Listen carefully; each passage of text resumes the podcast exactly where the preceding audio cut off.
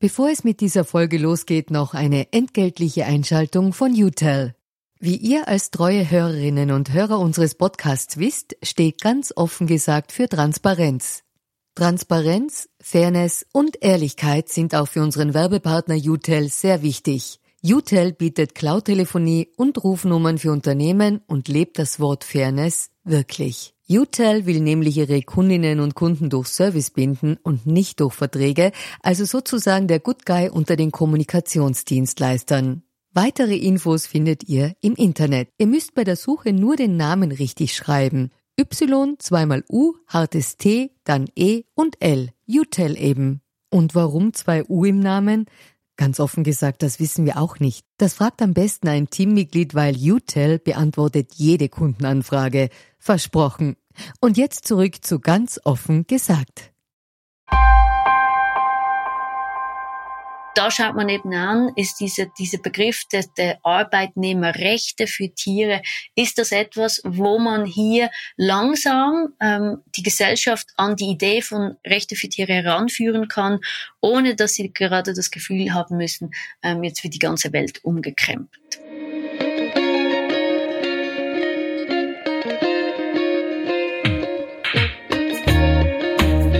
Herzlich willkommen bei Ganz offen gesagt. Mein Name ist Solmaz Korsand und mein heutiger Gast ist Charlotte Blattner.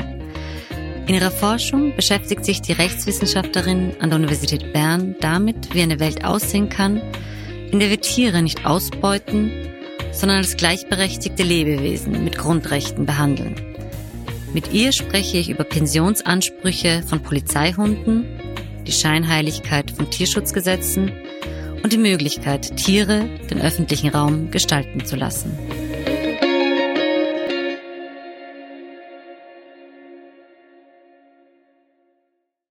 Hallo Frau Blattner, vielen Dank, dass Sie sich Zeit genommen haben für unser Gespräch heute.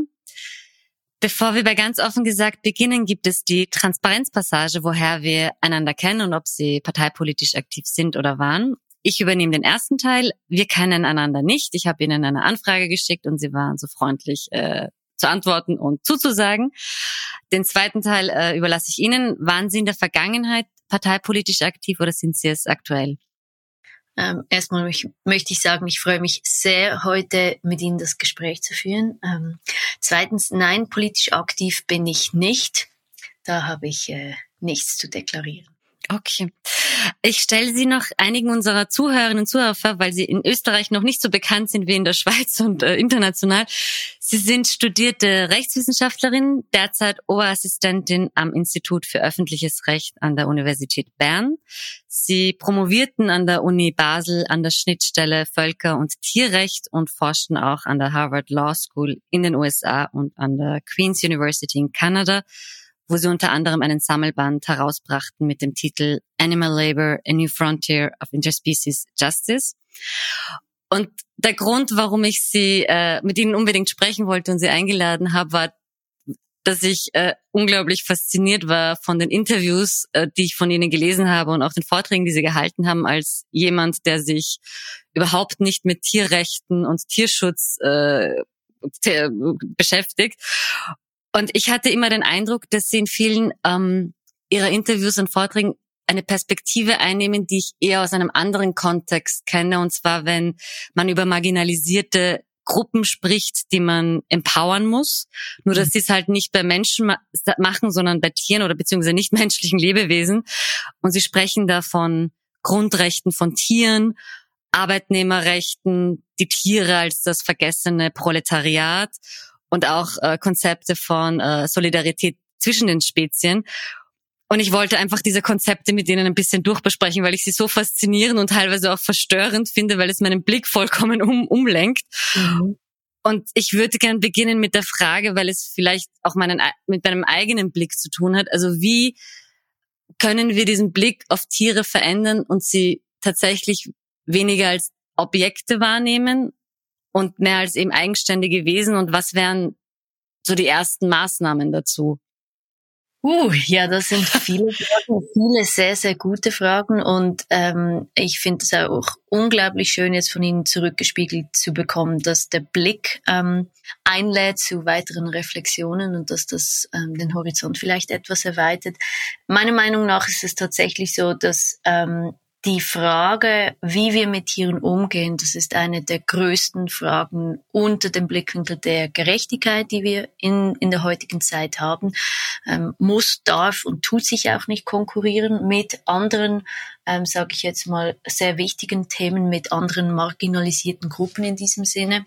Ähm, früher war immer, also wie, wenn man sich anschaut, wie hat sich der Tierschutz überhaupt entwickelt, da gibt's Jahrhunderte zurück gibt's und teilweise sogar Jahrtausende gibt's erste Schritte zum Schutz der Tiere. Ähm, oft werden Tiere da bereits objektiviert, also Tiere als Mittel zum Zweck. In dem Sinne, dass zum Beispiel mit einem Tier Geld gemacht wird. Ähm, da gibt's schon den Kodex von Hammurabi, wo man irgendwie jemanden verbietet, irgendwie die Kuh vom Nachbarn zu schlagen, weil das natürlich den Wert beeinträchtigt, dass die Kuh leidet und so weiter. Und da geht es ja in diesem Fall eigentlich um den Schutz des, des ökonomischen Status des Nachbarn und nicht um das Tier selbst. Und so ein bisschen in ähm, jetzt moderneren Zeiten, wie sich das Tierschutzrecht, das Tierschutzgesetz entwickelt hat, ist es ähnlich. Man versucht, Tiere zu schützen zu einem gewissen Grad. Also es sind vor allem äh, unerlässliche Schmerzen, die man irgendwie ähm, die man vermeiden möchte, ähm, Dinge wie unnötiges Leiden, das man ausradieren möchte, aber Schmerzen per se, Leiden per se, das ist Teil des Alltags ähm, von Tieren, den sie erleben, ähm, sei das in der industriellen Produktion, bei der Versuchstierhaltung, aber auch bei der Heimtierhaltung und weiteren Bereichen. Ähm, heute ist es so, dass Tiere mehrheitlich als Objekte gelten, auch rechtlich gesehen. Und das bedeutet, dass sie einen sehr volatilen Status haben. Das heißt, wir können sie ausradieren, ihr Leben ausradieren, wie wir möchten in diesem Sinne. Oder am, am anschaulichsten wohl ist das bei landwirtschaftlich genutzten Tieren, also dass man ein Tier einfach ähm, tötet jetzt um, der Produktion von gewissen ähm, Gegenständen wegen, also sei es Milchfleisch, Leder oder sonst was, aber auch wenn zum Beispiel, keine Ahnung, ähm, Konjunktur gerade schlecht ist oder der Kalbfleischpreis, denn der muss wieder hoch, auch dann kann es sein, dass da tonnenweise Kalbfleisch einfach fortgeworfen wird. Ähm, um diesen Preis hochzuhalten. Food Waste ist ein großes Thema und so weiter. Und der Objektstatus der Tiere, das ist natürlich bei den Versuchstieren genauso groß. Hier sagt man eigentlich auch immer, man darf den Tieren nicht mehr Schmerzen und Leiden zufügen als notwendig für den Tierversuch. Oft ist es trotzdem so, dass die Tiere auch getötet werden. Ähm, obwohl vielleicht der Versuch das selbst nicht bedingt, weil es einfach Usus ist in diesem Bereich. Und nicht zuletzt bei der Heimtierhaltung ist das genauso. Ähm, bei vielen unserer selbst etabliertesten Rechtsgebieten ist es so, dass ich zum Beispiel, ähm, nehmen wir an, ich habe einen Hund, ich möchte in die Ferien, drei Wochen Seychellen, was immer es ist. Mhm. Irgendwie sind die Ferien schon teuer, ja, ich finde da nicht wirklich einen Ferienplatz. Dann denke ich, ja, ich könnte noch im Ausland, da ist sehr teuer, das kann ich vielleicht nicht. Da kann ich rechtlich gesehen zum Tierarzt, zur Tierärztin spazieren gehen und sagen, ich will den Hund nicht mehr, ähm, euthanasiere den bitte. Mhm. Und das ist rechtlich zulässig. Und das ist dieser volatile Status eben als Objekt des Tieres, ein, ein rechtlicher Schutz, der sehr volatil ist. Können Sie noch mal erklären, also, weil Tiere sind ja juristisch keine Personen, aber sie sind auch keine Sachen. Mhm. Ja, ähm, wenn man das, das ist relativ, das, das hört sich jetzt wirklich paradox an und das ist auch paradox. Also es gibt diesen, in Österreich gibt es diesen Paragraph 285a im ABGB, das Allgemeine Bürgerliche Gesetzbuch, und da steht, Tiere sind keine Sachen. Das ist der erste Satz und das denke ich ist eine wichtige Anerkennung zu sagen, ähm, Tiere, die sind eben nicht wie ein, äh, ein paar Schuhe oder eine Tasse oder keine Ahnung, Laptop, was auch mhm. immer es ist. Das ist nicht wie ein Heuhaufen oder ähm, auch ein Baum oder sonst was, mhm. sondern das sind lebensfähige und empfindungsfähige Individuen, oft auch mit eigenen Interessen. Und dass das Recht das anerkannt, das ist richtig und wichtig. Jetzt kommt aber ein zweiter Satz und das, der sagt, die für Sachen geltenden Vorschriften sind auf Tiere nur insoweit anzuwenden, als keine abweichenden Regelungen bestehen. Das heißt, man sagt rechtlich, ja, du bist keine Sache, aber du wirst behandelt wie eine Sache. Und mhm. das ist doch etwas, also irgendwie macht man ein Zugeständnis, aber diese Schutzfunktionen, die mit dieser Anerkennung einhergehen würden, die nimmt man gleich wieder weg. Also man lässt die Möglichkeit es gar nicht aufkommen, dass sich hier aus dieser Anerkennung der Tiere als Nichtsachen normative Konsequenzen ergeben. Aber würde es heißen, also wenn jemand zum Beispiel mein Auto beschädigt, kriege ich ja Schadenersatz und wenn jetzt jemand meinen Hund beschädigt, würde ich, würde ich dann mehr bekommen, weil das eben quasi höher ist als eine Sache? In vielen Rechtsgebieten schon, weil man auch eine emotionale Beziehung zu diesem Tier hat.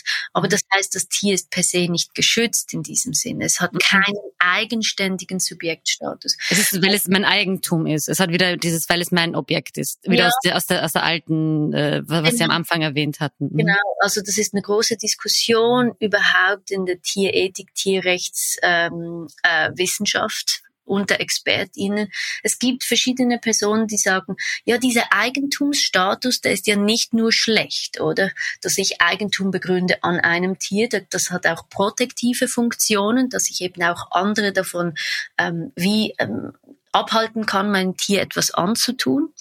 Aber das ist natürlich dein, dein Status in, in, in, einer Recht, in einem Rechtssystem ist also immer abhängig davon, dass jemand anders sein Eigentumsrecht über dich wahrnimmt. Das ist das mhm. erste Problem. Und das zweite Problem ist natürlich, wenn dein Eigentümer, deine Eigentümerin selbst dir Dinge antut, dann kannst du dich kaum dagegen wehren. Und deshalb ist dieser Eigentumsstatus als protektive Funktion für die Tiere einfach verkürzt.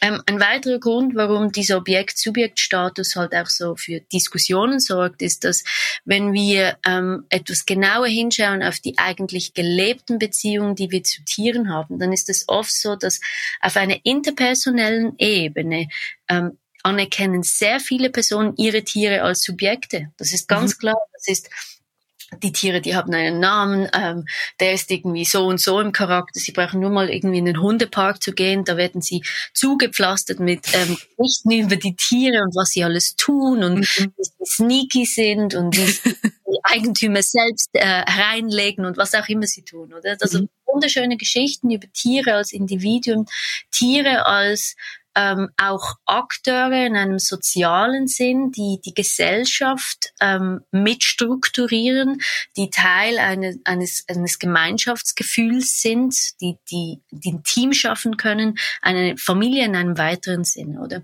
Und diese interpersonelle, diese individuelle Anerkennung, die widerspiegelt sich einfach nicht auf einer größeren strukturellen Ebene, gerade auch im Recht beispielsweise.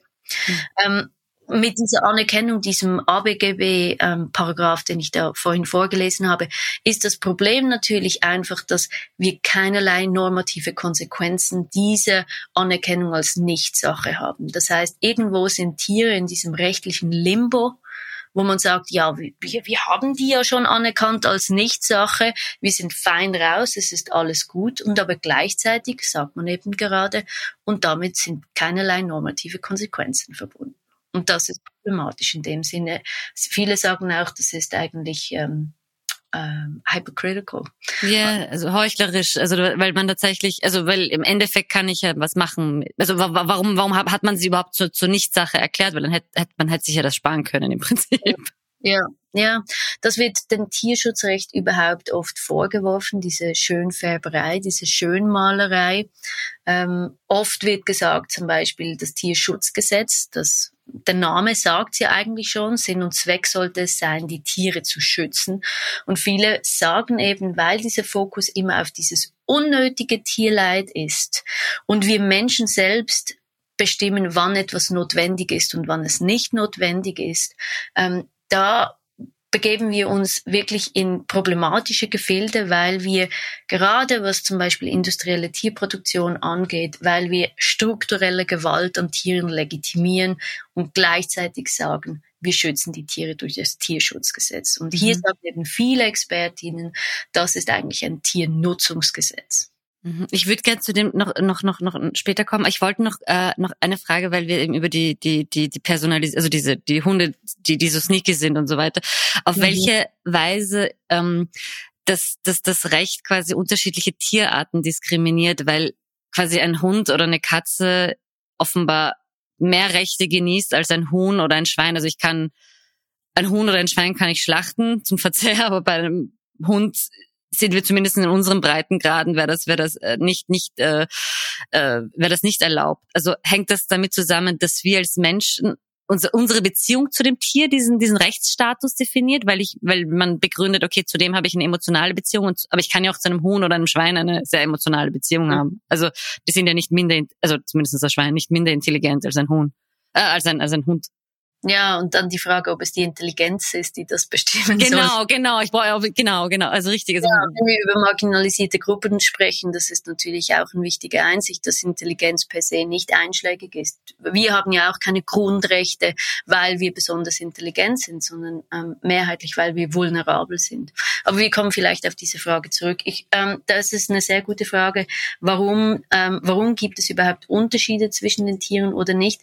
Ähm, vorgelagert möchte ich vielleicht noch sagen, das ist durchaus nicht selbstverständlich, dass zum Beispiel ähm, Hunde und Katzen nicht auch ähm, verzehrt werden oder dass das legitim mhm. angeschaut wird, selbst in unseren Breitengraden. Mhm. Es gab eine Diskussion in der Schweiz, ich, ich werde nur ganz kurz anekdotisch darauf eingehen. Ähm, in der Schweiz ist es zulässig, auch Hunde und Katzen zu verzehren, solange man das nicht kommerziell anbietet. Und da gab es eine Story auf Swiss Info, die publizieren da immer auf Englisch, auch für Auslandschweizer innen und so weiter. Ja hat jemand gesagt, ja, er bietet auf seinem Bauernhof so quasi eine Besenbeiz, da bietet er immer wieder Mostbröckli an, das ist so ein getrocknetes Fleisch und äh, da gibt, er war anonym da, oder, aber er hat gesagt, ja, da merkt gar niemand, dass das Hund ist, das Unterschied ist nicht da, oder? Mhm. Also einfach zum Sagen, äh, das ist jetzt eine abstruse Geschichte, aber rechtlich zulässig wäre es, ähm, wenn ich denn die Schlachtverordnung, ähm, die, die, die Voraussetzungen erfülle, zum Beispiel punkto Hygiene und punkto vorgängige ähm, Betäubung und so weiter, ist es zulässig, mhm. dass ich einen eigenen Hund verzehre in der Schweiz. Also Genau. Ähm, einfach zum Sagen, dass das sind gerade hier sieht man auch, dass sozial, kulturell wir ähm, einen oft weitergehenden Schutz ähm, hineinlesen in unseren Umgang mit Tieren, als er eigentlich hier ist. Das tun wir einfach automatisch. Aber vielleicht zurückkommend auf diese Unterschiede ähm, unter den unterschiedlichen. Entschuldigung, das tun wir automatisch, weil wir, weil wir uns als sehr, human, sehr humanistisch begreifen oder oder warum ja, eben?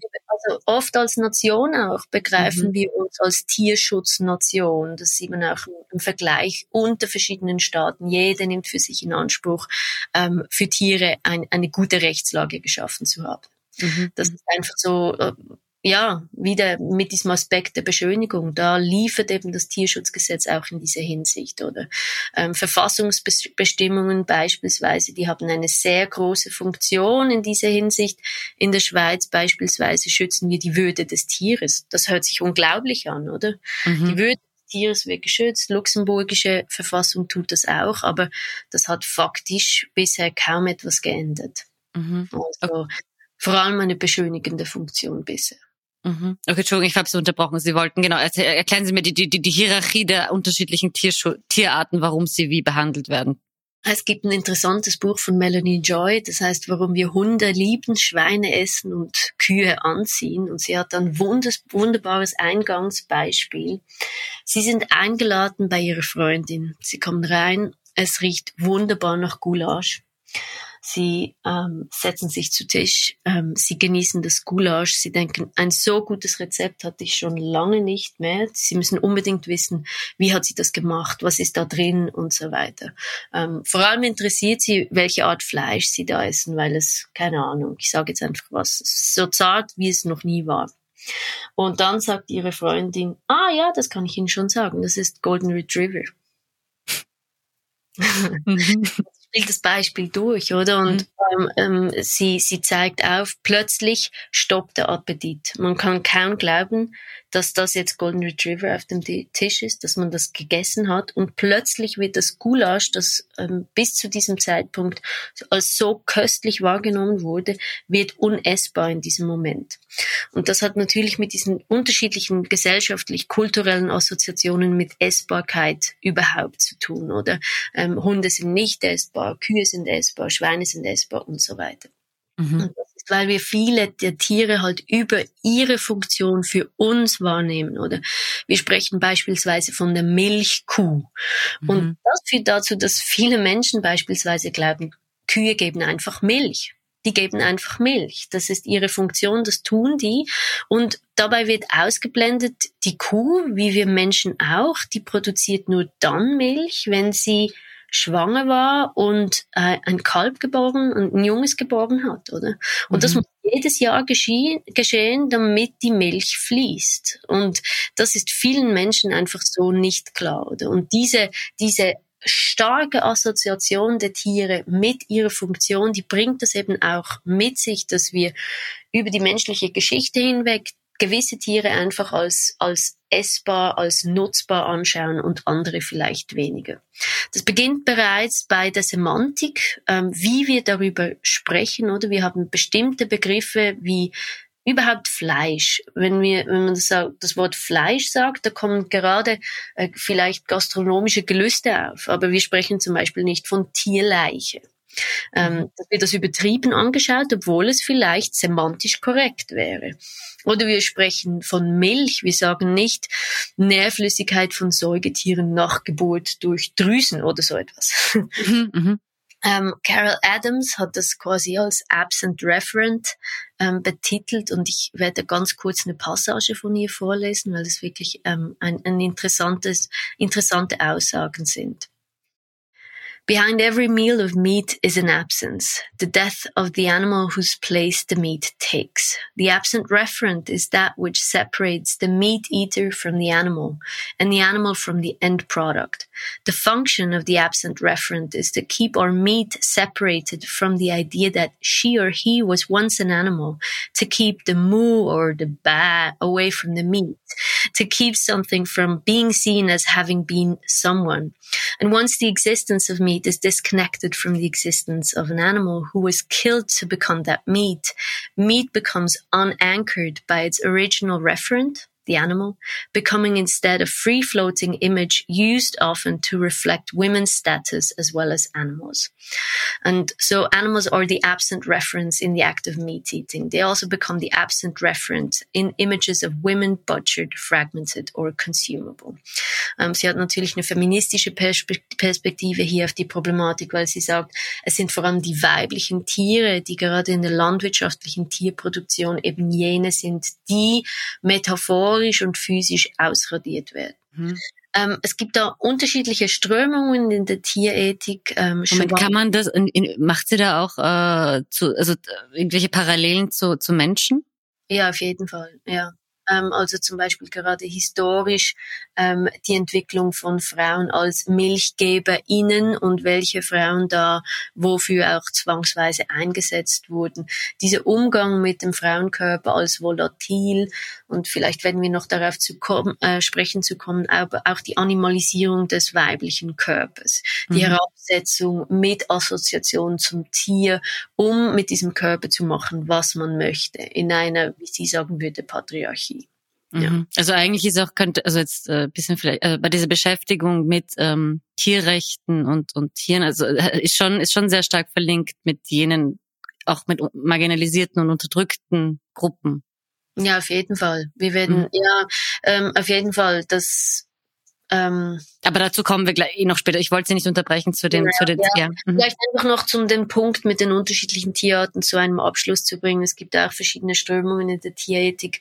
Äh, Giovanna O'Sullivan zum Beispiel ist eine australische Forscherin, die hat 2011 ein Buch herausgegeben, Animals, Equality and Democracy, wo sie eben sagt, ja, vielleicht müssen wir uns gar nicht immer fragen, wie würde denn der Schutz der Tiere ausschauen, wenn wir ähnliche Schutzmechanismen ihnen auferlegen würden, wie die Menschen heute haben, sondern sie argumentiert eigentlich für eine Gleichstellung der Tiere untereinander, dass zum Beispiel das Schwein einen ähnlichen Schutz erhalten würde wie der Hund jetzt einfach übertrieben argumentiert. Mhm, mhm, Aber das ist natürlich alles nur relativ und wir haben ja auch gesehen, auch der Hund, eben, ich kann ihn zum Tierarzt bringen, wenn mir die Ferien zu teuer, der Ferienplatz zu teuer wird. Also auch das ist unglaublich volatil. Mhm. Ich, ähm, ich, ich, also Sie haben es vorher schon angesprochen, ähm, was diese Heuchelei und Scheinheiligkeit, äh, diese, diese, also eigentlich nicht des Tierschutzes, sondern des Tier, der Tiernutzungsrechte angeht. Also weil ich mich oft gefragt habe, wenn immer Diskus manche seltsame Diskussionen aufgetaucht sind, beispielsweise die unglaublich skandalös waren, dass man beispielsweise keine sexuellen Handlungen an Tieren vollziehen darf, aber man darf sie gleichzeitig töten und eben der gesamte Tierschutz, man, es wird, es wird ähm, permanent im Gesetz irgendwie äh, thematisiert, dass man sie nicht quälen darf und dass man auf ihre korrekte Haltung achten muss. Mhm. Aber und ich dachte, okay, ist das nur, ist da ist, ist der Endzweck dafür nur, dass man dann halt glückliche Schweine und Rinde hat, die weniger Stresshormone aussenden, damit man dann zarteres Fleisch hat am Ende des Tages, weil mhm. am Ende des Tages bringe ich sie ja trotzdem um. Es spielt ja keine Rolle, also blöd gesagt, wie ich sie töte, wenn sie am Ende doch nur sterben.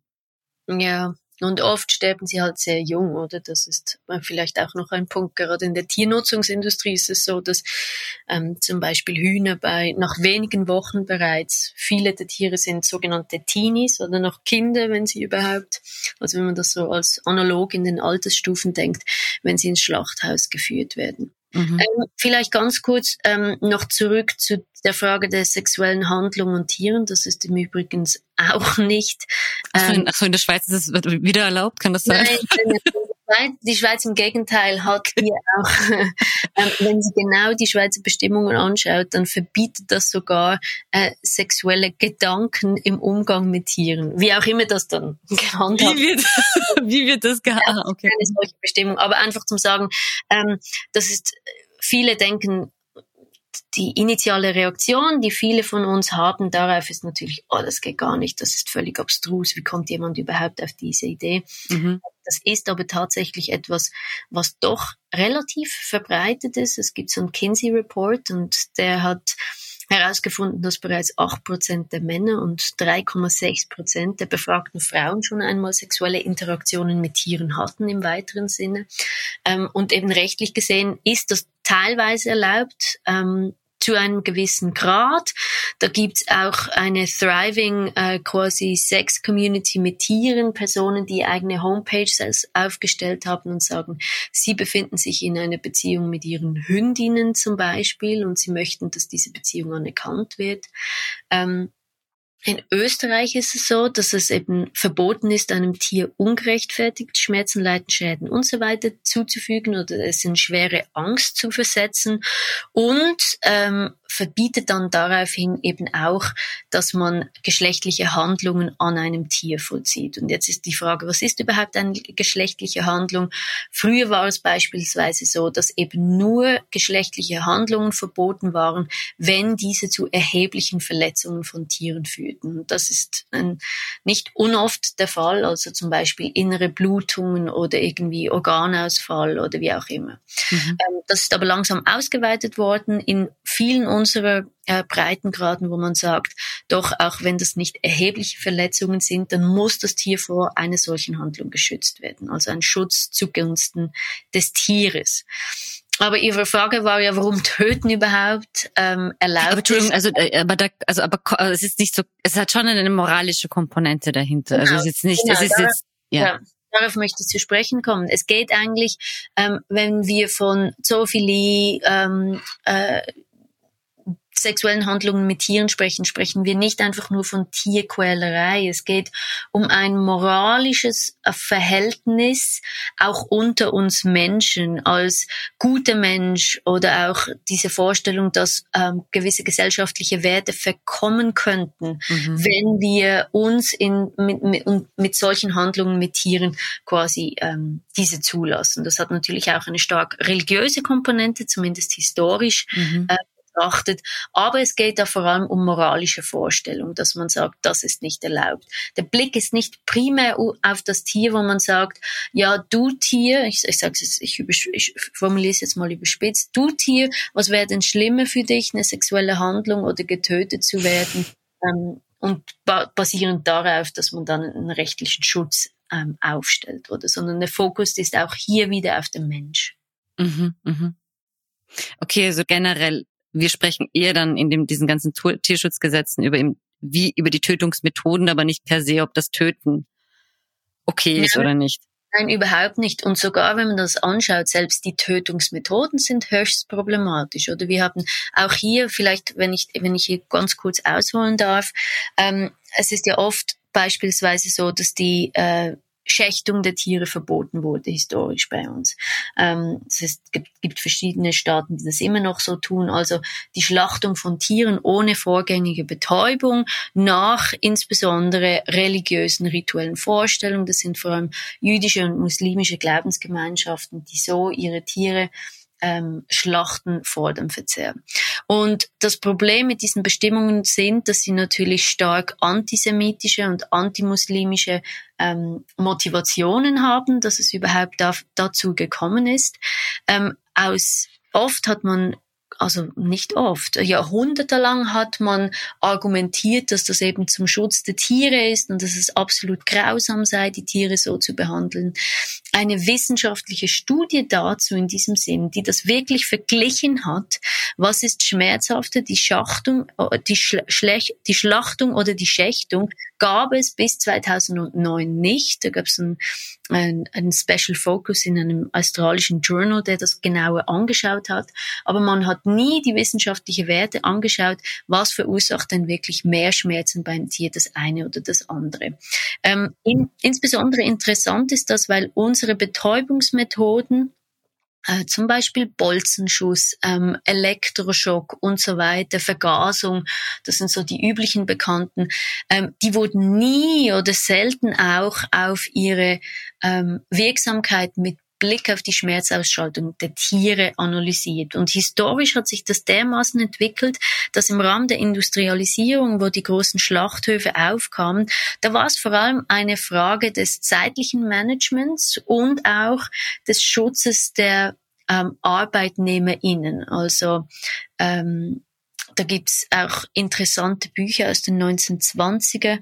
Ähm, Jungle ist eines, ähm, wo, jetzt fällt mir der Name gerade nicht ein, aber dieser Autor hat wirklich auch die Missstände in den Schlachthöfen von Chicago aufgebracht und gezeigt, wie gefährlich das ist für die Schlachthofmitarbeiterinnen in diesem Kontext.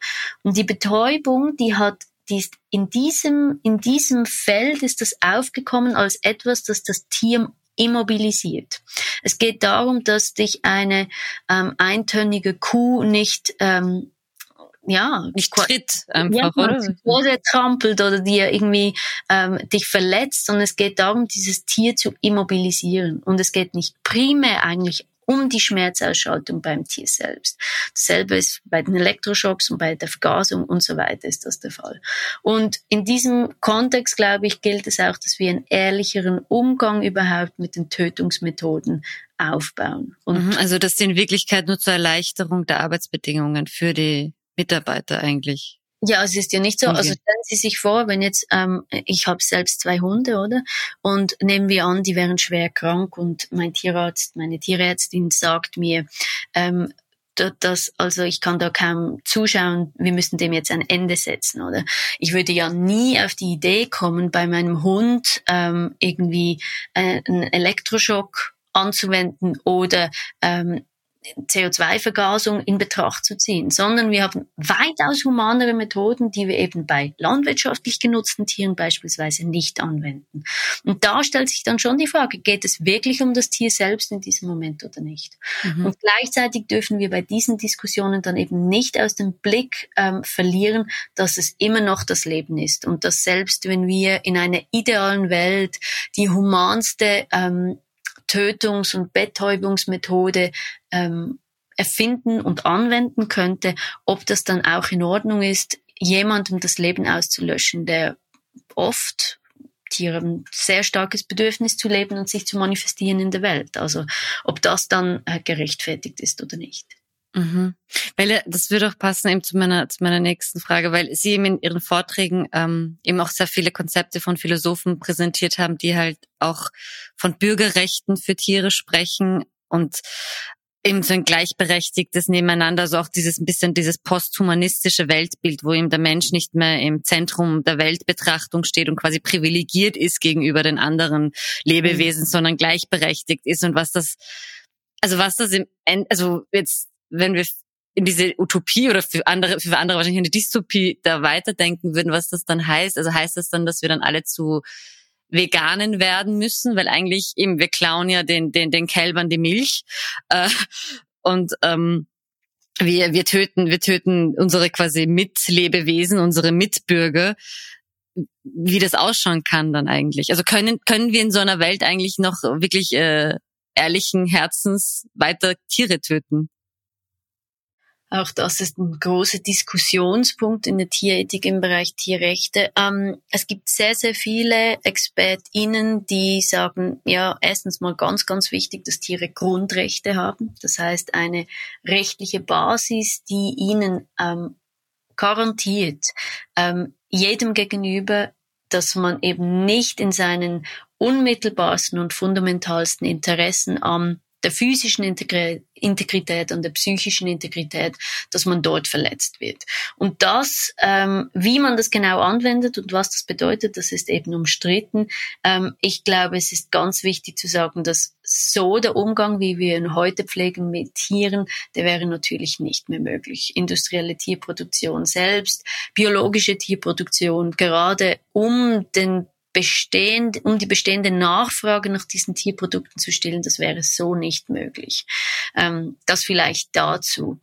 Ähm, da kann man sagen, ja, das, das abverlangt von uns ja als Gesellschaft unglaublich viel. Das ist quasi eine Aufopferung und warum sollten wir das tun? Wir haben es bisher immer anders gemacht. Es ging auch. Ähm, wir hören ja die Tiere nicht schreien. Der Schlachthof, der ist weit weg. Mhm. Die Tiere sprechen nicht mit uns. Und die paar Tierethikerinnen, Tierrechtler, VeganerInnen und so weiter, die können wir weiterhin etwas ausblenden. Ähm, Vielleicht werden wir später noch darauf zurückkommen, aber es ist eben nicht nur eine Frage der Tierethik und des Tierrechts, sondern es ist auch eine Frage des Umweltrechts, des Klimarechts. Es ist eine Frage der ja, nachhaltigen Pflege eines Planeten. Und aber, ja, mhm. gibt es, weil ich eben, aber diese, diese Konzepte von Bürgerrecht, also weil es klang, es klang für mich so extrem utopisch und, und eben so, so eben auch, wo Sie haben all gesprochen von Arbeitnehmerrechten, also dass Tiere auch Pensionen kriegen können und auch Löhne und das, das gibt's ja in Realität bereits in einigen Ländern in einer ja, gewissen Form.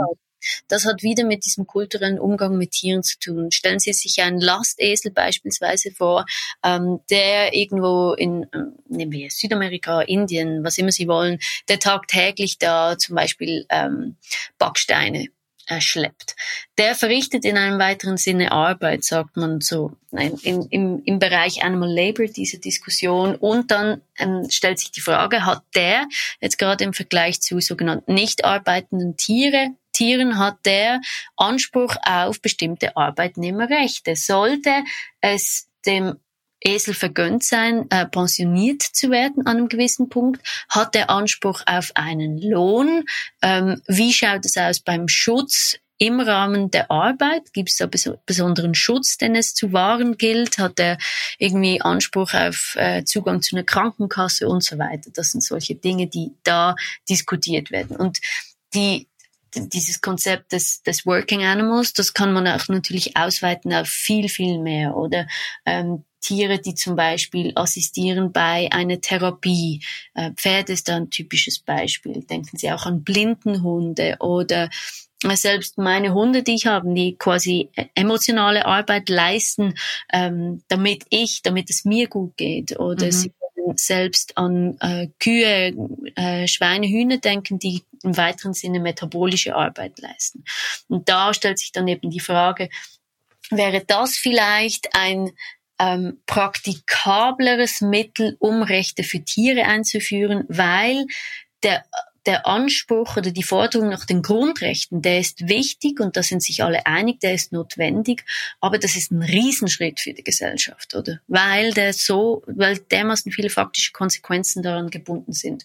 Und da schaut man eben an, ist diese, dieser Begriff der, der Arbeitnehmerrechte für Tiere, ist das etwas, wo man hier langsam ähm, die Gesellschaft an die Idee von Rechten für Tiere, Rechte für Tiere heranführen kann, ohne dass sie gerade das Gefühl haben müssen, ähm, jetzt wird die ganze Welt umgekrempelt.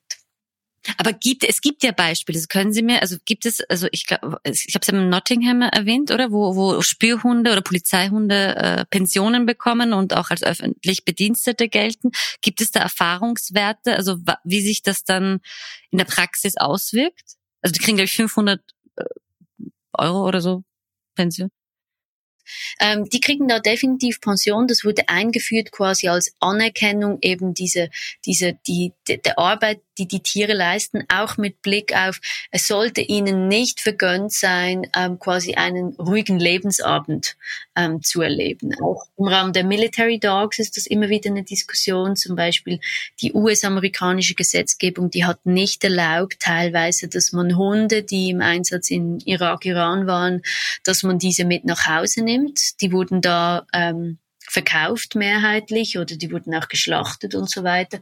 Und da kam eine unglaubliche Solidarität auch auf seitens jener Personen im Militär, die mit diesen Hunden gearbeitet haben. Und das ist bei der Polizei nicht unähnlich. Diese Idee, man ist ein Arbeitsteam, man sitzt mhm. gemeinsam in diesem Boot. Und will nicht heißen, man hat da jenste Arbeitnehmerrechte auf diese Tiere angewendet oder anerkannt, sondern das ist eben eine graduelle Entwicklung, wo man, wo man anerkennen kann, da ist das mal die Pension, da ist es überhaupt die Frage äh, der Adoptionsfähigkeit, dann aber auch die Frage, ähm, nach Erholung nach der Arbeit, wie lange darf man ein Tier einsetzen, ähm, wann und wie sollte es sich erholen können und so weiter.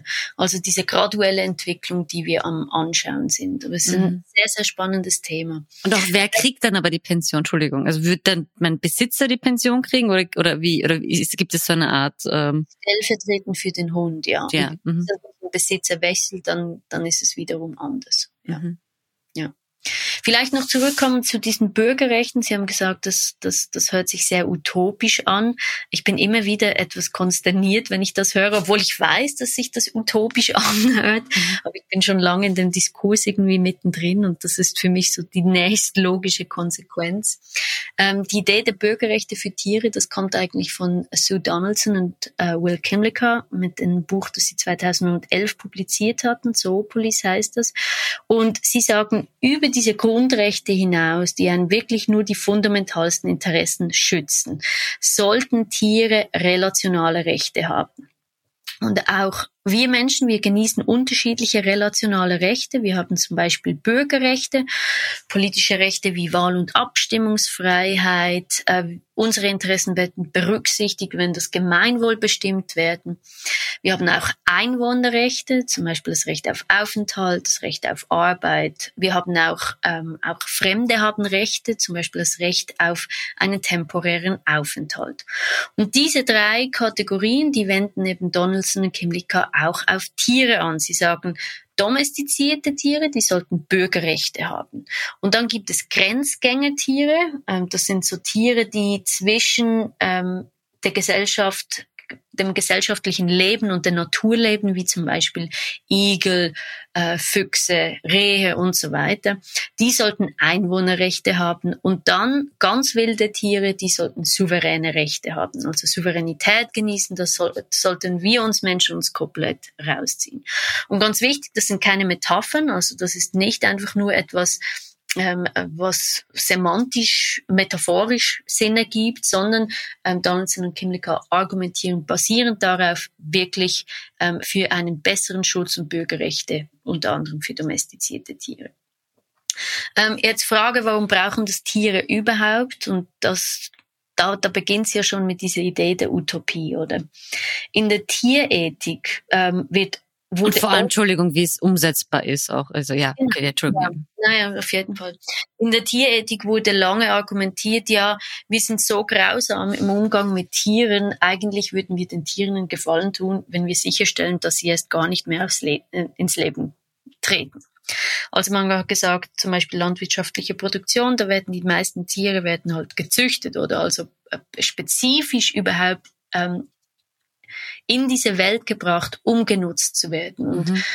hier hatten verschiedene Autorinnen in der Vergangenheit argumentiert für den sogenannten Abolitionismus. Das ist angelehnt auch an die Diskussion im Rahmen ähm, menschlich marginalisierte Gruppen und ähm, haben gesagt, ja, man sollte eben den Umgang mit den Tieren völlig abschaffen. Ähm, diese Tiere, die sollten eben graduell aussterben. Das, das wäre dann gerecht, oder? Ähm, und Donaldson und Kimlicka sagen halt, ähm, ja, erstens einmal ist ganz wichtig anzuerkennen, ja, viele unserer Beziehungen mit Tieren sind tatsächlich und hauptsächlich durch Zwang gekennzeichnet und auch moralisch verwerflich. Sei das erzwungene Arbeit, äh, die Zucht, die Tötung und so weiter. Aber sie sagen, diese, diese Ungerechtigkeiten, die werden eben nicht gerecht, indem wir das indem wir die Tiere einfach abschaffen. Ähm, das ist, sie, sie ziehen da eine Analogie zur Sklaverei und sagen, ähm, das ist eine der größten historischen Ungerechtigkeiten, die wir je ähm, anderen angetan haben. Aber das wird nicht gerecht, indem wir einfach zum Beispiel diese Personen, ähm, denen Lebensrecht absprechen würden. Das wäre überhaupt nicht gerecht, sondern im Gegenteil, das würde neue Ungerechtigkeiten schaffen. Und diese Analogie, die wenden sie eben auf Tiere an und sagen, auch Tiere haben ein Recht darauf, in dieser Welt zu leben. Auch Tiere haben ein Recht darauf, in einer gerechten Beziehung mit uns zu leben. Und nicht einfach nur ausradiert zu werden, weil von uns eine Gefahr ausgeht, oder? Weil die mhm. Tiere selbst, die, die stellen keine solche Gefahr in diesem Sinne dar. Ähm, quasi wir haben sie in unsere Gesellschaft gebracht, auch historisch mit der Domestizierung und so weiter und schulden ihnen deshalb eine Mitgliedschaft durch Staatsbürgerschaft. Mhm. Jetzt Frage, wie positioniert sich diese Staatsbürgerschaft überhaupt? Das ist eigentlich ein Konzept, das basiert auf Kooperation und Interaktion mit Tieren. Ähm, Donaldson und Kimlicka sagen, ja, das ist basiert, das, das, ähm, es geht um eine Vertrauensbeziehung mit den Tieren. Es geht darum, dass die Tiere mit uns und wir mit ihnen ähm, gegenseitig kommunizieren. Wir haben eine Bereitschaft zur Eingehung sozial bedeutsamer Beziehungen miteinander. Es ist eine gegenseitige Kommunikation.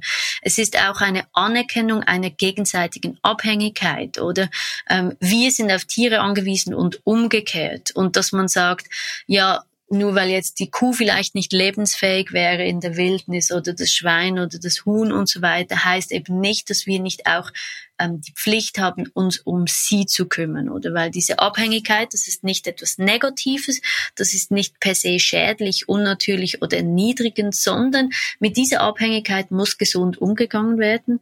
Auch wir Menschen sind in unterschiedlichen Stadien unseres Lebens sind wir nicht unbedingt ähm, super unabhängig und da ziehen sie eben die Parallele von der feministischen Theorie und auch von der Disability Studies.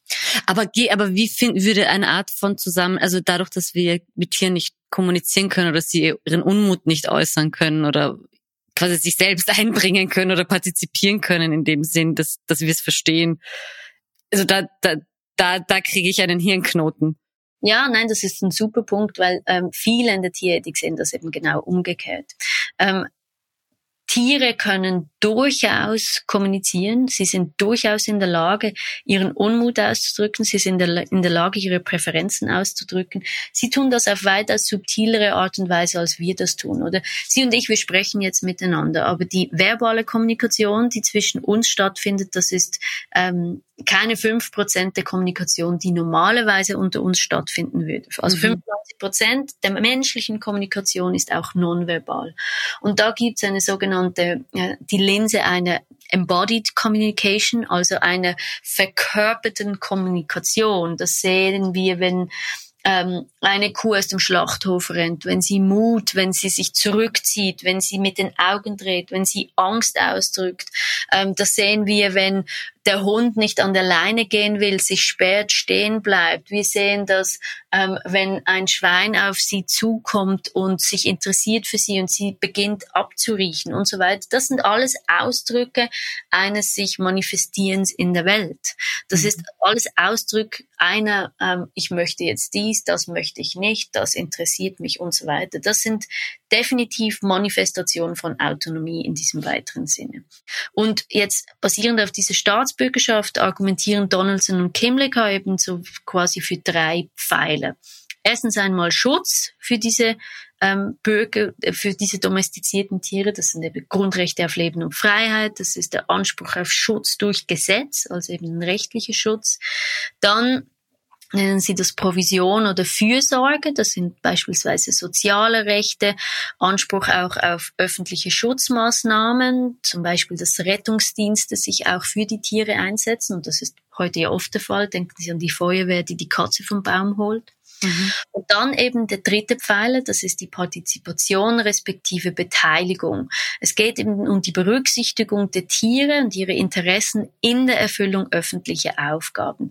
Es ist ein Mitspracherecht, das Sie sagen, dass Tiere haben sollten bei der Gestaltung der Gesellschaft in politischen Foren. Die Gestaltung des öffentlichen Raums, Sozialisierung, Mobilität, Fortpflanzung, medizinische Versorgung, Ernährung und so weiter. Und da sollten Tiere eine Stimme mehr habe. Genau, und da wird es wieder schwierig in meinem Kopf. Ja. wie das dann aussehen würde. Ja, aber warum wird es schwierig? Weil wir uns diese Fragen bisher einfach als Gesellschaft nicht gestellt haben. Wir mhm. haben uns bisher als Gesellschaft auch in, in der Aussetzung des Tierschutzgesetzes haben wir uns nie gefragt, was wollen denn die Tiere überhaupt? Und mhm. es kann nicht sein, dass wir uns über zwei Jahre oder meinetwegen seit 2011 fragen, was wollen denn Tiere? Und plötzlich haben wir diese Methodik. Vielleicht noch anschließend darauf möchte ich sagen, wir haben auch, ich, ich war selbst, als ich in den USA und Kanada tätig war, haben wir eine, eine Methodik entwickelt, um eben solche Dinge zu eruieren. Ähm, das nennt sich eine Multi-Species Ethnography oder Multi-Species Political Ethnography, also eine ähm, Multispezies politische Ethnographie. Ähm, wir waren auf einem Schlachthof, äh, Schlachthof, Entschuldigung, Gnadenhof in Vermont. Das ist ein auch auf basierend von feministischen Einflüssen geprägten Gnadenhof von Personen, die dort arbeiten.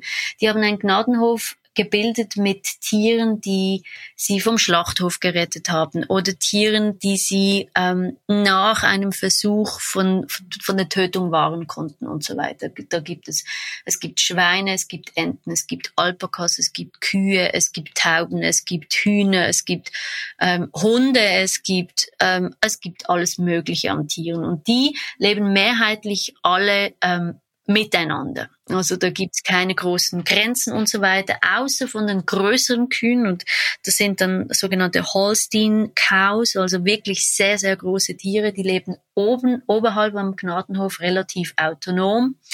Jetzt diese Multi-Species Ethnography, da geht's eigentlich darum, wie kann man durch die Beobachtung der Tiere und vielleicht auch gezieltes Fragestellen im Sinne von, man stellt ihnen verschiedene Optionen zur Verfügung und so weiter. Man ähm, wechselt äh, den Zaun in eine andere Richtung. Man schaut, wollen sie eine Beziehung zu Tieren ähm, oder zu Menschen oder lieber nicht? Ziehen sie sich da eher zurück?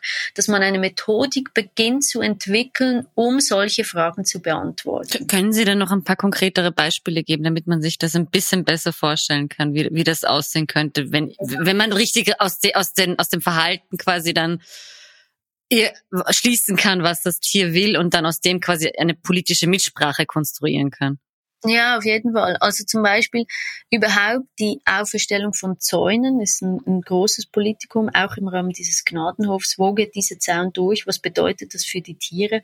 Da gibt's beispielsweise immer wieder sogenannte Roosters, ähm, also Hähne, die wollen nach einer Zeit, wo sie sich quasi ähm, eingefunden haben im Gnadenhof, wollen sie gehen. Dann beginnen sie zu nesten in, in verschiedenen Bäumen und gehen dann langsam raus. Und das ist ganz klar eine Wahl. Ich, ich verlasse diesen diesen Gnadenhof. Und dann ist die Frage, wie kann man das sicherstellen, ohne dass beispielsweise der Nachbar dann diesen, diesen Hahn schießen geht. Das, das wäre so ein konkretes Beispiel, wo der Hahn ganz klar sagt, ich möchte leben, aber ich möchte in diese Richtung gehen. Oder dann eben mit den, mit den ähm, ehemaligen äh, für verschiedene Zwecke genutzten Kühen oberhalb des Gnadenhofs.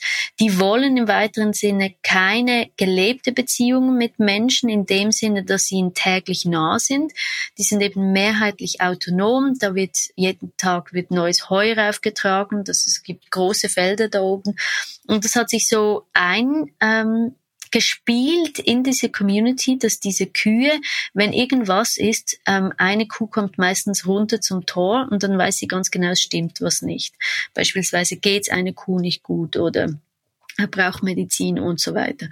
Also das ist auch eine, ein, eine Art und Weise, wie eben diese Tiere kommunizieren, was für eine Art von Beziehungen sie mit diesen Tieren möchten. Ah, also die Kuh kommt runter, wenn sie vom Menschen was will, quasi.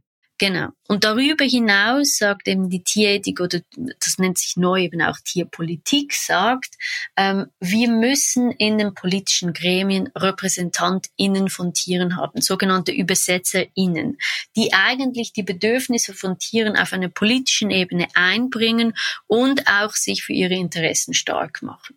Mhm. Ähm, gibt es auch wieder verschiedene Modelle, wie das ähm, bewältigt werden kann. Aber da passt auch gut dieses Beispiel, also was ich Ihnen äh, vorab noch geschickt hatte, also dass eben mit den vier Flüssen, die 2017 in Kolumbien, Neuseeland und Indien als juristische Personen anerkannt worden sind. Das ist ja, wo man dann Treuhänder in Neuseeland beispielsweise eingesetzt hat, damit sie die Interessen des Flusses vertreten. Ja. Also das wäre das dann so eine so, so eine Maßnahme beispielsweise, wo das schon quasi gelebte Praxis ist?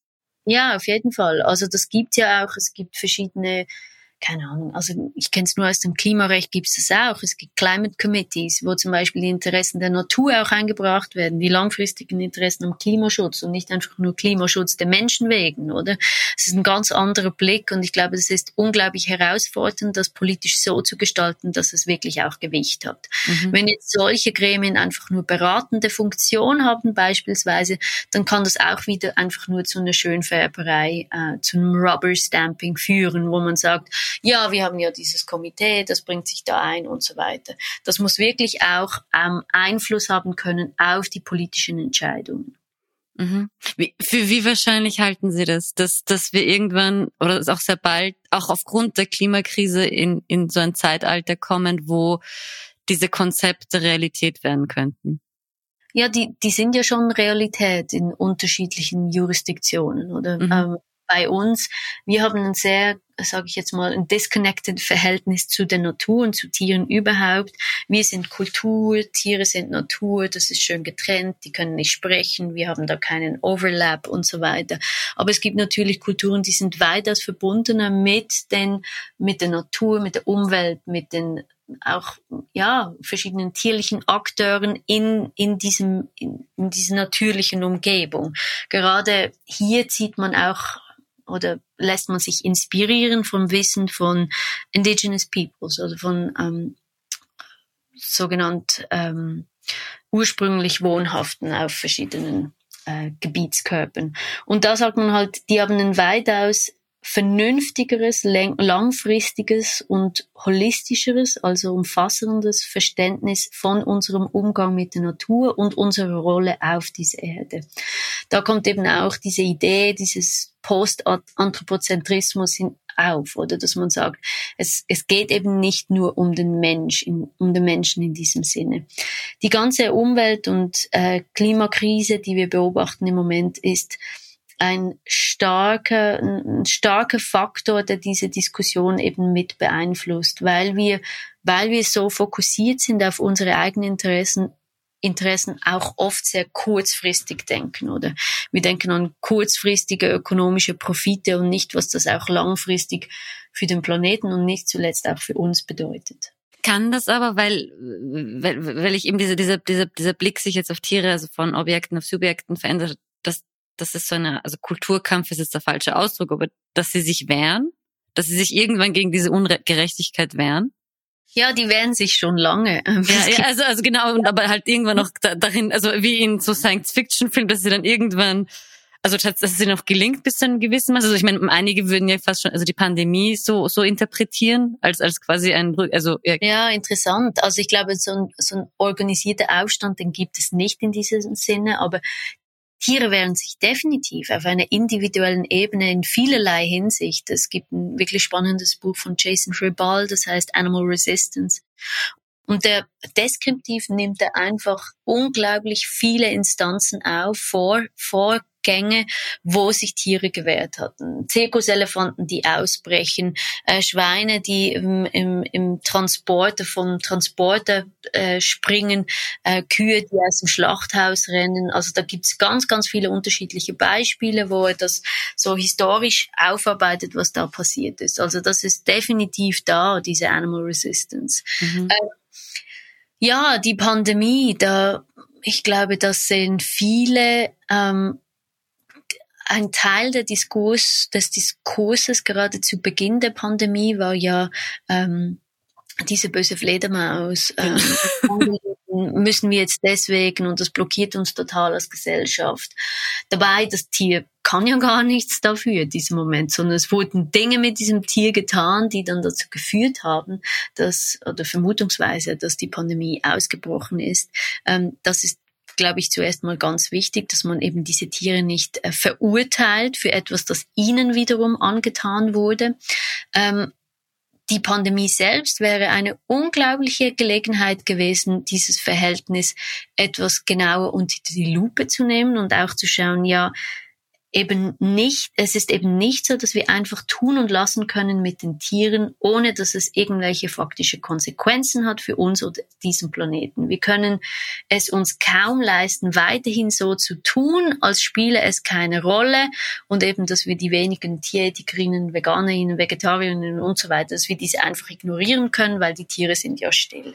Das, das muss man schon anerkennen. Das ist eine systematische Entwicklung dieser Distanzierung zum Tier, eben das ich meine, früher wurden Tiere im Dorf geschlachtet, oder? Die werden mhm. heute in Schlachthöfen geschlachtet, oft riesigen Schlachthöfen außerhalb der Gesellschaft. Die werden auch außerhalb der Gesellschaft ähm, äh, produziert in diesem Sinne. Es wird immer vermehrt Sichtschutz wird aufgebaut. In den USA ist es bereits so, dass es strafbar ist, ein Foto zu machen von einem, von einem Schwein, das auf dem Betonboden ähm, beim, beim, bei einer Farm liegt. Also das, das gibt eine unglaubliche Distanzierung und auch eine Kriminalisierung des Aufdeckens von Tierleid in dieser Hinsicht. Mhm. Ähm, das ist einfach wichtig zu anerkennen, dass wir da wohl ein, eine große Tendenz haben, solche Dinge ausblenden zu wollen und uns nicht damit beschäftigen wollen. Und die Pandemie war das Gegenteil. Die hat uns das eigentlich stark vor Augen geführt, dass das eben unglaublich miteinander vernetzt ist und korreliert und dass wir uns daraus nicht hinausreden können im weiteren Sinne. Mhm. Ich komme schon zum, zum Abschluss unseres Gesprächs und zwar eine ähm, eher persönliche Frage, weil ich mich im, nachdem ich ihre, ihre Dinge, also nachdem ich ihre Aussagen auch verfolgt habe, also wie, wie sich ihre Forschung auf ihren eigenen Lebensstil auswirkt. Also ob das eben, Sie haben, Sie haben schon erwähnt, dass Sie zwei Hunde haben, ob Sie deswegen auch so vielleicht auch kein Fleisch essen und auch auch als Forscherin, ob, ob man sie manchmal komisch anschaut, wenn sie eben von von Tieren als als Bürgern sprechen oder oder halt mit diesen mit diesen Konzepten sie konfrontieren. Ich meine, gut, sie sind in ihrer eigenen äh, in ihrer, in, in, unter den eigenen ähm, Wissenschaftlerinnen und Experten werden sie ganz normal angesehen, aber jetzt Menschen, die sich nicht so sehr damit beschäftigen. Hm, das ist eine interessante Frage. Ja, ähm, man würde meinen. ja, weil, weil ich finde, also eben das, das Prolet also äh, Tiere als das vergessene Proletariat zu bezeichnen oder eben sie, also wie gesagt, eben auch in unserem im Laufe unseres Gesprächs, also ich immer also einfach permanent Parallelen eben zu marginalisierten Gruppen hatte und eigentlich die gleichen Debatten, die man dort führte, eigentlich auch für Tiere mhm. führen kann. Das, also das hat für mich so einen Aha-Effekt einfach und ich könnte mir vorstellen, dass das auch von anderen lächerlich gemacht wird oder im schlimmsten, also oder auch, dass man sagt, dass man mit dieser Gleichstellung vielleicht gar das Menschenleben entwertet. Mhm. Ja, ja. Ähm, für, gerade zu diesem Punkt, ähm, da gibt's auch sehr, sehr tolle Forschung dazu. Gerade ähm, in der Politik wird das eben auch immer so angeschaut, wenn man jetzt den Fokus auf den unseren Blick auf die Tiere legt, ähm, dass man dann andere Dinge aus dem Fokus verliert.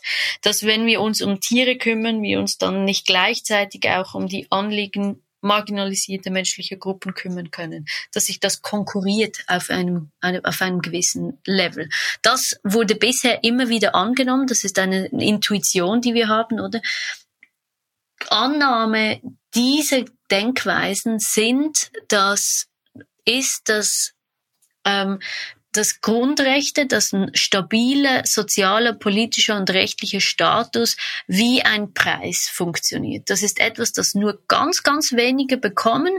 Das ist ein enger Kreis und du, du, du brauchst zu schauen, dass du dort drin bist. Und die anderen musst du schön raushalten. Also, dass sich das konkurriert auf einem gewissen Level. Und jetzt gibt es ganz spannende neue Forschung, halt eben auch von ähm, ähm, Personen mit ähm, sozialwissenschaftlichem Hintergrund, die eben angeschaut haben, ähm, wenn je eher wir Tieren einen sozialen, einen stabilen sozialen, rechtlichen Status zuerkennen, indem wir zum Beispiel argumentieren dafür, dass sie Rechte haben sollen, desto eher sind wir bereit, auch solche Rechte für marginalisierte menschlichen Gruppen aufrechtzuerhalten. Das konkurriert sich nicht und wir verstärken dadurch auch bereits bestehende Grundrechte von Menschen, Grund- und Menschenrechte von Menschen. Also, dass sich das gegenseitig verstärkt und eben nicht konkurriert. Und ich glaube, das ist etwas, wo wir eine viel, viel größere Debatte darüber haben müssen und eben diese Intuition versuchen, davon versuchen Abstand zu nehmen, dass sich das zu konkurrieren braucht, oder? Mhm. Das, das, ich denke, ist eine der wichtigsten Annahmen. Jetzt mit Blick auf dieses persönliche Element, ähm, ja, Holz anfassen. Ich habe da wirklich, ich glaube, ich habe unglaubliches Glück mit meinem akademischen Umfeld. Ich werde sehr respektiert für die Arbeit, die ich mache. Ich habe es ähm, selten bis gar nicht erlebt, dass ähm, zumindest vor mir, dass ähm, meine Arbeit nicht respektiert wird oder auch nicht ernst genommen wird. Klar, man hat unterschiedliche Ansichten. Man muss nicht mit mir eine Meinung sein. Gewisse Dinge, die, die, die kann man auch offen lassen, oder? Wie und ob jetzt zum Beispiel diese Bürgerrechte eingeführt werden oder zu welchem Grad, das ist dann nochmals eine zweite Frage. Aber überhaupt diese Auseinandersetzung mit dem Thema und die Offenheit, das anzusprechen, das, das, das habe ich in meinem Umfeld, auch unter Nicht-Tierethikern und Tierrechtlern TierrechtlerInnen, ähm, sondern auch im breiteren Umfeld. Oder ich bin ja im Institut für öffentliches Recht, da tun äh, Leute allerlei von äh, Menschenrechten über äh, Rechtsphilosophie, über Neutralität des Staates, der Verwaltungsrechtsbegriff, was auch immer. Und äh, die sind sehr offen, ähm, die solche Konversationen mit mir zu haben und auch interessiert. Okay. Vielen, vielen Dank für Ihre Zeit und Ihre Expertise. Ich habe extrem viel gelernt und den Blick noch viel mehr geweitet. Ähm, ich hoffe, unsere Zuhörerinnen und Zuhörer auch. Ähm, vielen, vielen Dank für Ihre Zeit. Ich danke Ihnen ganz, ganz herzlich. War ein wunderbares Gespräch für mich und äh, ich hoffe, wir können das eines Tages weiterführen. Ja, sehr gerne. Danke.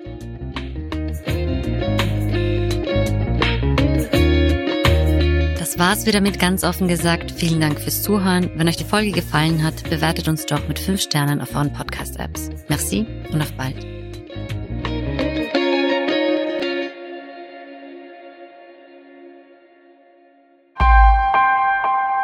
Missing Link